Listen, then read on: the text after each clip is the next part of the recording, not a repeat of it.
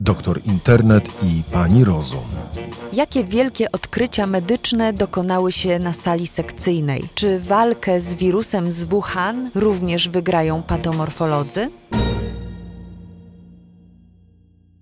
Dzień dobry, Karolina Kowalska. Moim gościem jest profesor Andrzej Marszałek, konsultant krajowy patomorfologii i prezes Polskiego Towarzystwa Patologów. Dzień dobry, panie profesorze.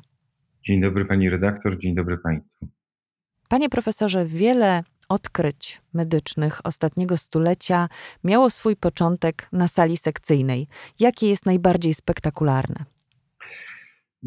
Powiem tak, że to jest y, właściwie te cuda, o, których, o które pyta pani redaktor, dzieją się każdego dnia na sali sekcyjnej, dlatego że y, odkryciem dla tego, który odszedł, jest choćby znalezienie innej przyczyny choroby niż objawy, które występowały u tej osoby.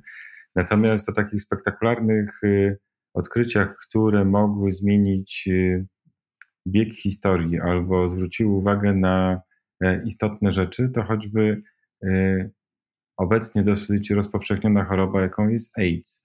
Wiadomo, że sam początek choroby był dosyć enigmatyczny i dopiero analiza zgonów u podobnych pacjentów z podobnymi objawami, przy podobnych zachowaniach, doprowadziła do y, poszukiwania przyczyny, która mogła, mogłaby być wspólna dla y, tych wszystkich przypadków. I potem się okazało, że jest to y, wybrana grupa o swoistych zachowaniach, gdzie w późniejszym czasie udało się wyizolować wirusa HIV, ale początek zaczął się od tego, że mieliśmy grupę pacjentów umierających w dosyć młodych mężczyzn, umierających w dosyć e, podobnych sytuacjach z licznymi nowotworami i z podobnymi zmianami rozsianymi w całym e, organizmie. To taka rzecz, która pewnie najbardziej bije po uszach czy e, po oczach. Jakie to były zmiany nowotworowe u tych mężczyzn, których, u których w końcu wykryto HIV i AIDS? Y, y, to jest bardzo proste. Znaczy, y, podstawową jednostką chorobową, która pojawiała się u mężczyzn, młodych mężczyzn homoseksualnych, potem się okazało zakażonych HIV, czyli w pełno rozwiniętym zespole AIDS, to był mięsak kaposziego, który jest nowotworem naczyń krwionośnych. Pojawiała się postać rozsiana w bardzo szybkim dynamizmie a wcześniej y, tenże mięsak został opisany przez Kaposziego u y, populacji starszych, to znaczy 70 plus Żydów y, mieszkających w Austrii. I była to choroba, która występowała u nich właściwie w sposób powolny, rozwijający się jako pewien element, wtedy wiązano nowotworu w wieku starczym związanego z upośledzeniem odporności, czy w ogóle z upośledzeniem y, e, działania układu e, odpowiedzi na zapalenia. I był to jakby klasyczny mięsak kaposziego. U pacjentów z AIDS okazało się, że y, zakażenie wirusem HIV, a potem okazało się, że to potrzebne jest nadkażenie drugim wirusem, także z rodziny herpes, który się nazywa wirus kaposziego sarkoma, E, czy wirus kap, e, mięsaka e, kaposziego doprowadza do rozwoju nowotworu naczyń, który u tych pacjentów przebiega dosyć dynamicznie i sama informacja o tym, że pojawia się w innej grupie wiekowej, doprowadziła do poszukiwania przyczyn powstawania tego nowotworu. Ale warto pamiętać też o tym, że odkryciami, które są może nie tyle z sali sekcyjnej, co z badań patomorfologicznych, to między innymi również dowiedzie, dowiedzenie, że e, stosowanie chemioterapii we wcześniejszym e, okresie życia może również doprowadzać do rozwoju drugiej choroby e, nowotworowej po kilku czy kilkunastu latach, wtedy kiedy ten materiał pobierany już po śmierci pacjenta można było skonfrontować czy zweryfikować z materiałem, który został od niego pobrany znacznie wcześniej przy pierwszej chorobie nowotworowej. To znaczy, chce pan, powiedzieć, że w tym samym miejscu rozwija się nowotwór, czy w miejscu, mm. w którym była podawana celowana chemia? Y, to znaczy niekoniecznie to musi być dokładnie to samo miejsce, y, bo jeżeli chodzi o y, rozwój drugiego nowotworu w tym samym miejscu, to trzeba myśleć na przykład o radioterapii i naświetlaniu miejsca, gdzie znajduje się nowotwór i z powodu narażenia na czynniki, jakim jest promieniowanie podawane w radioterapii, jest rozwój innego nowotworu w miejscu naświetlania. To na szczęście zdarza się obecnie rzadziej, bo już mamy trochę doskonalsze metody E, wyliczenia dawki i bardziej celowane metody podawania promieniowania w tak zwaną okolicę. Ja nie lubię tego określenia, radioterapeuci na to mówią targetową czy tarczową, ale w okolicy, gdzie znajduje się nowotwór, z pominięciem jak największego obszaru, który nie powinien zostać naświetlony, czyli ten margines bezpieczeństwa powinien być Y, najbardziej wąski, tak żeby nie naświetlać innych tkanek. Rozwiązaniem teraz, które jest promowane i może być rozwiązaniem te, te, tej sytuacji jest protonoterapia, a nie klasyczna radioterapia. Natomiast jeżeli myślimy o y, leczeniu systemowym, to podanie chemioterapii, y, która ma mieć działanie leczące na przykład w nowotworach tkanek miękkich u dzieci czy białaczek, może doprowadzać do tego, że zadziałanie tych czynników alkilujących, czyli tak naprawdę silnych mutagenów, po wielu latach może doprowadzić do rozwoju innego nowotworu w zupełnie innej lokalizacji. Czy to odkrycie przełożyło się na jakieś działania terapeutyczne? Czy postanowiono leczyć dzieci właśnie w inny sposób? Czy na razie nie mamy takiej możliwości? To znaczy, ja myślę, że to na to trzeba spojrzeć e, w takim kontekście szerszym, dlatego że jeżeli pojawia się y, możliwość leczenia choroby, która uchodzi za chorobę śmiertelną albo nieuleczalną, to na początku wiadomo, że ta terapia jest taka dosyć, no nie chciałbym powiedzieć siermiężna, ale ma doprowadzić do e, albo y, opóźnienia rozwoju choroby, albo do możliwości jak najlepszego czy najdłuższego przeżycia pacjenta. Dopiero potem, kiedy ta terapia jest stosowana u większej liczby pacjentów, następuje zebranie informacji, do jakich dochodzi objawów ubocznych związanych ze stosowaniem danej terapii, czy one są przystosowane dla jednego typu pacjentek czy pacjentów i czy występują u wszystkich, a potem, jeżeli, się, jeżeli taką analizę się wstecznie przeprowadza, to dopiero się próbuje wprowadzać elementy y, korygujące, takie, które y, mają zmniejszyć pole rażenia. To jest to, o czym mówiłem wcześniej, czyli y, klasyczna radioterapia w tej chwili dla oszczędzenia na przykład naświetlania ośrodkowego układu nerwowego wprowadza się protonoterapię, bo tam E, to, to pole rażenia jest znacznie ograniczone. To również dotyczy na przykład e, myślenia o kobietach, które są poddawane rak, radioterapii z powodu raka piersi w piersi lewej, gdzie z tyłu za piersią w klatce piersiowej znajduje się serce i żeby oszczędzić to serce, też trzeba próbować minimalizować obszar napromieniowany. Więc to są elementy Mm, takie szersze, y, szerszego spojrzenia i, i medycyna w ogóle, znaczy nie chciałbym powiedzieć, że medycyna jest usłana y, błędami, bo to nie na tym sprawa polega, tylko y, chodzi o to, że w medycynie postęp zwykle jest. Kosztuje czyjeś życie? Nie, to tak nie można powiedzieć, że postęp wynika z analizy nie tyle niepowodzeń, co analizy przebiegu choroby u pacjentów bo jeżeli mówimy, że postęp kosztuje czyjeś życie, to takie dramatyczne określenie. Natomiast wiadomo, że y, są, y, że, że nikt nie zadaje śmierci pacjentowi z rozmysłem po to, żeby doszło do y, rozwoju medycyny. No, czasy doktora Mengele szczęśliwie zostały odsunięte w daleką przeszłość. Natomiast y, y, mówię o, o, o tym, że na, po zastosowaniu nowych metod terapeutycznych, czy po zastosowaniu e, nowych rozwiązań, trzeba retrospektywnie sprawdzać skuteczność i ewentualnie elementy, które y, się pojawiają po jakimś czasie. Ja nie zapomnę takiego zestawienia, które kiedyś zostało przygotowane przy leczeniu surfaktantem noworodków przedwcześnie urodzonych. Tak, zdarza się, że są dzieci przedwcześnie urodzone, które mają kłopot z oddychaniem i wtedy trzeba im wspomóc układ oddechowy niedojrzały podawaniem środka który się nazywa surfaktant, który ma zmniejszać napięcie powierzchniowe i umożliwiać rozprężenie płuc i y, możliwość oddychania. I y, my naturalnie produkujemy odpowiedni składnik. Jeżeli go nie mamy, to można go pozyskać od, od zwierząt i podać y, mieszaninę lipidowo-białkową.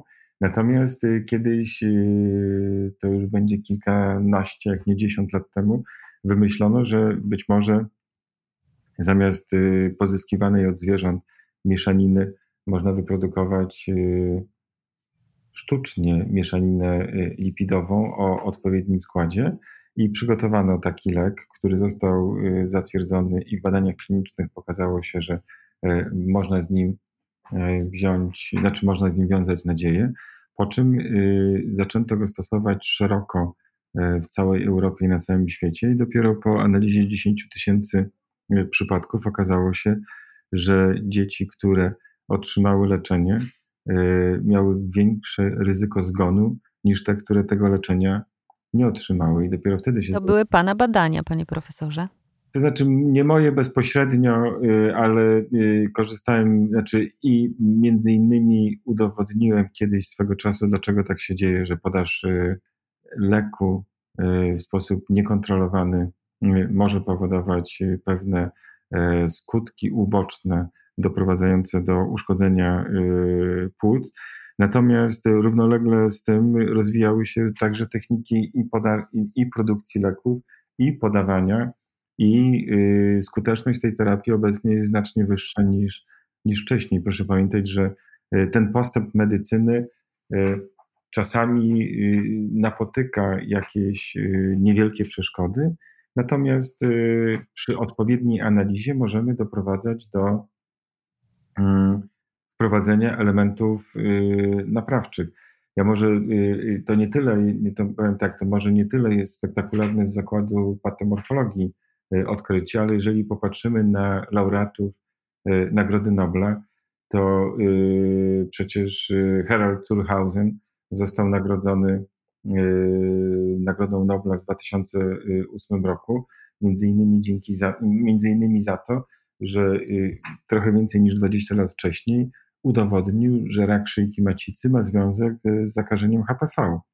I teraz to po pierwsze, to odkrycie spowodowało wprowadzenie szczepionek przeciwko HPV mniej więcej 10-15 lat po jego odkryciu, ale jednocześnie wprowadziło zmiany do mm, oceny materiału y, w zakładach patomorfologii, że już nie tylko zmiany morfologiczne w cytologii y, są obserwowane, ale także cechy zakażenia HPV jako czy istotnego czynnika rozwoju raka szyjki macicy, a odkryciem ostatnich lat y, pięciu czy sześciu jest udowodnienie, że raki gardła środkowego i jamy ustnej tym razem częściej u mężczyzn, są także związane z zakażeniem HPV i y, to w materiale tym patomorfologicznym możemy obserwować obecność cech zakażenia wirusowego, co dla chirurgów, chemioterapeutów i radioterapeutów jest istotną informacją, bo okazuje się, że te nowotwory, które wynikają z zakażenia HPV, mają szybszy przebieg, ale Y, na szczęście mają znacznie lepsze, lepszą odpowiedź na zastosowane leczenie, y, co oznacza, że nawet młodzi pacjenci przy odpowiednim leczeniu mają większą szansę wyzdrowienia czy wyleczenia niż pacjenci bez zakażenia HPV z podobną chorobą. Panie profesorze, a co z COVID-em, z wirusem z Wuhan, który jest teraz naszym światowym największym problemem? Czy jakieś odkrycia z sali sekcyjnej pomogły w walce z tym wirusem. Czytałam niedawno, mhm. że naukowcy zbadali zwłoki pacjentów zmarłych na COVID i okazało się, że pat patogen zdołał przetrwać w ich gałkach ocznych. To znaczy, ja powiem tak, no, y, y, takie, do, znaczy, y, idźmy jakby po kolei. Pierwsza, pierwsza rzecz, która się pojawia przy COVID-zie i ewentualnie zgonach, mówi się o zatorowości płucnej, o niewydolności oddychania, ale to jest klasyk tak zwanego zespołu błąd szklistych u dorosłych albo ostrego, ostrej niedomogi albo niewydolności oddychania i y, doprowadzenia do ciężkiego uszkodzenia płuc, y, które zdarza się także w innych zakażeniach y, wirusowych, które mogą doprowadzać do uszkodzenia komórek nabłonka pęcherzyków płucnych. I to się samo dzieje w COVID-zie. Czyli to jest jakby znany od lat model, mm, model uszkodzenia. Badania, które robili Niemcy i Włosi sekcyjne, udowodniły, że cząsteczki wirusa są obecne w komórkach śródbłonka, uszkadzając tym komórki śródbłonka, co jest w płucach, co jest dowodem na to, że ta zakrzepica w płucach może się pojawić, ale tak jak mówię, taki mechanizm uszkodzenia występuje także i w innych chorobach wirusowych, tak jakby choćby w grypie. Y, y, która może do podobnego mechanizmu y, doprowadzić. Z kolei to, że się znajdzie genom wirusa w tkankach takich czy innych, nie oznacza, że on w tym miejscu będzie doprowadzał do uszkodzenia, które może zaburzyć funkcjonowanie danego narządu. I takim spektakularnym elementem też z badań nie tyle na sali sekcyjnej, co w zakładzie patomorfologii, to koledzy z Hiszpanii i z Niemiec pokazywali łożyska kobiet, które były chore na COVID-19 i urodziły dzieci zdrowe, i pokazywano e, łożyska, które teoretycznie były y, uszkodzone, ale nie zmieniły swojego funkcjonowania. I okazuje się, że te kobiety, które miały COVID, y, z pierwszych obserwacji znacznie lepiej przechodziły chorobę niż kobiety, które były w podobnym wieku, ale w ciąży nie były, więc być może e, tu trzeba szukać znowu pewnego mechanizmu obrony naszego organizmu przed e, zakażeniem e, wirusowym. No, to też jest pytanie już szersze dotyczące przebiegu, bo wiadomo, że przebieg zakażenia wirusowego zależy od wielu czynników, od ilości wirusa, które w danym momencie dopadnie pacjenta, czyli jakie, jak, jaka była ekspozycja pacjenta na gęstość czy ilość wirusa. Polsce bardzo dobry przykład kopalni, gdzie w wilgotnych warunkach przy kaszlu, przy, wyplu, przy, przy odkrztuszaniu mm, wirus się może utrzymywać dosyć długo w powietrzu i w zamkniętej przestrzeni możemy być narażeni na dużą jego dawkę. Z drugiej strony wiemy, że y, niewielkie dawki y, wirusa niekoniecznie muszą doprowadzać do e, wywołania choroby, bo to, że ktoś się zakazi, niekoniecznie musi prowadzić do e, wywołania choroby. Stąd też są przecież pacjenci, którzy są w PCR-ze dodatni, ale są bezobjawowi, czyli zakładamy, że zostali zakażeni, ale nie rozwinęli e, objawów chorobowych. U tych osób prawdopodobnie też rozwinie się w odpowiednim czasie odpowiedź immunologiczna taka jak przy normalnych szczepionkach. I kolejna rzecz jest taka, że musimy pamiętać, że pacjenci nie zawsze wiedzą, że ich układ odpornościowy jest lekko osłabiony. Te opowieści, że witamina D zwiększa, czy odpowiedni poziom witaminy D zwiększa szanse na przeżycie w COVID-zie, to y, prosta konstatacja, że y, w zdrowym ciele zdrowy duch, czyli osoby, które regularnie, tak powiem, dbają o swoją, stare słowo, tężyznę fizyczną, y, znacznie łatwiej przechodzą, czy lepiej przez, przez tę chorobę. Z drugiej strony również wiemy, że jest wiele osób, które zażywa na przykład sterydy z powodu chorób autoimmunologicznych czy różnych innych chorób, a sterydy obniżają E, działaniu układu immunologicznego. E, wiemy, że w Polsce możliwość dostępu do różnych niesterydowych leków przeciwzapalnych, które blokują mechanizmy reakcji zapalnej w naszym organizmie, są e, szeroko dostępne. I to też jest jeden z mechanizmów, wyhamowujących naturalną obronę organizmu przed zakażeniami, między innymi z produkcją przeciwciał. Więc to jest dosyć skomplikowana sieć powiązań i zależności mechanizmów komórkowych i subkomórkowych w naszym organizmie.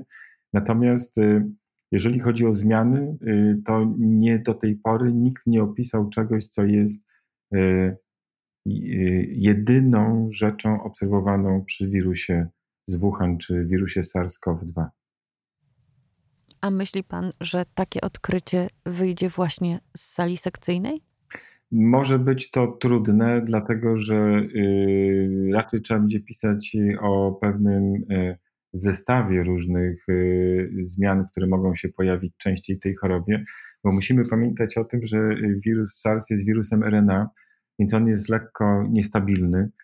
Są nawet takie grafiki dostępne, przygotowane przez laboratoria, które badają genom wirusowy, który pokazuje, jak ten wirus mutuje nawet w jednym miejscu w ciągu, w ciągu e, krótkiego czasu. Więc e, raczej trzeba będzie się spodziewać pewnego zestawu zmian, które mogą wystąpić także w innych chorobach wirusowych, a nie będzie czegoś takiego, że te zmiany, tak jak na przykład przy zakażeniu cytomegalią, mamy tak zwane komórki cytomegaliczne i możemy powiedzieć tak, to, te, to, to, to, to świadczy o zakażeniu wirusem CMV, który jest akurat wirusem DNA. E, inny wirus DNA, wirusy herpes też powodują powstawanie takich komórek olbrzymich e, z wieloma jądrami, które sugerują, że to jest efekt e, zakażenia tymże wirusem. I przy SARSie takiej możliwości na razie nie odkryto i zrobiono już tyle badań, że na pewno ktoś już by znalazł jakąś cechę charakterystyczną. Także raczej bym myślał o zestawie zmian typowych dla innych zakażeń wirusowych. No, problem tylko po, po, po polega na zjadliwości tego wirusa, bo grypa i tak przecież e, na całym świecie się przewala e, w okresie jesienno-zimowo-wiosennym. No to jest trochę bardziej zjadliwy wirus, który może powodować większe spustoszenie w organizmie, to co mówiłem wcześniej z uszkodzeniem układu oddechowego, ale stale jest to znany mechanizm y, uszkodzenia tkanek, tyle że y, akurat w tej wybranej jednostce chorobowej. Dziękuję panie profesorze. Dziękuję pani redaktor, dziękuję państwu. Słuchaj więcej na stronie podcasty.rp.pl. Szukaj Rzeczpospolita Audycje w serwisach streamingowych.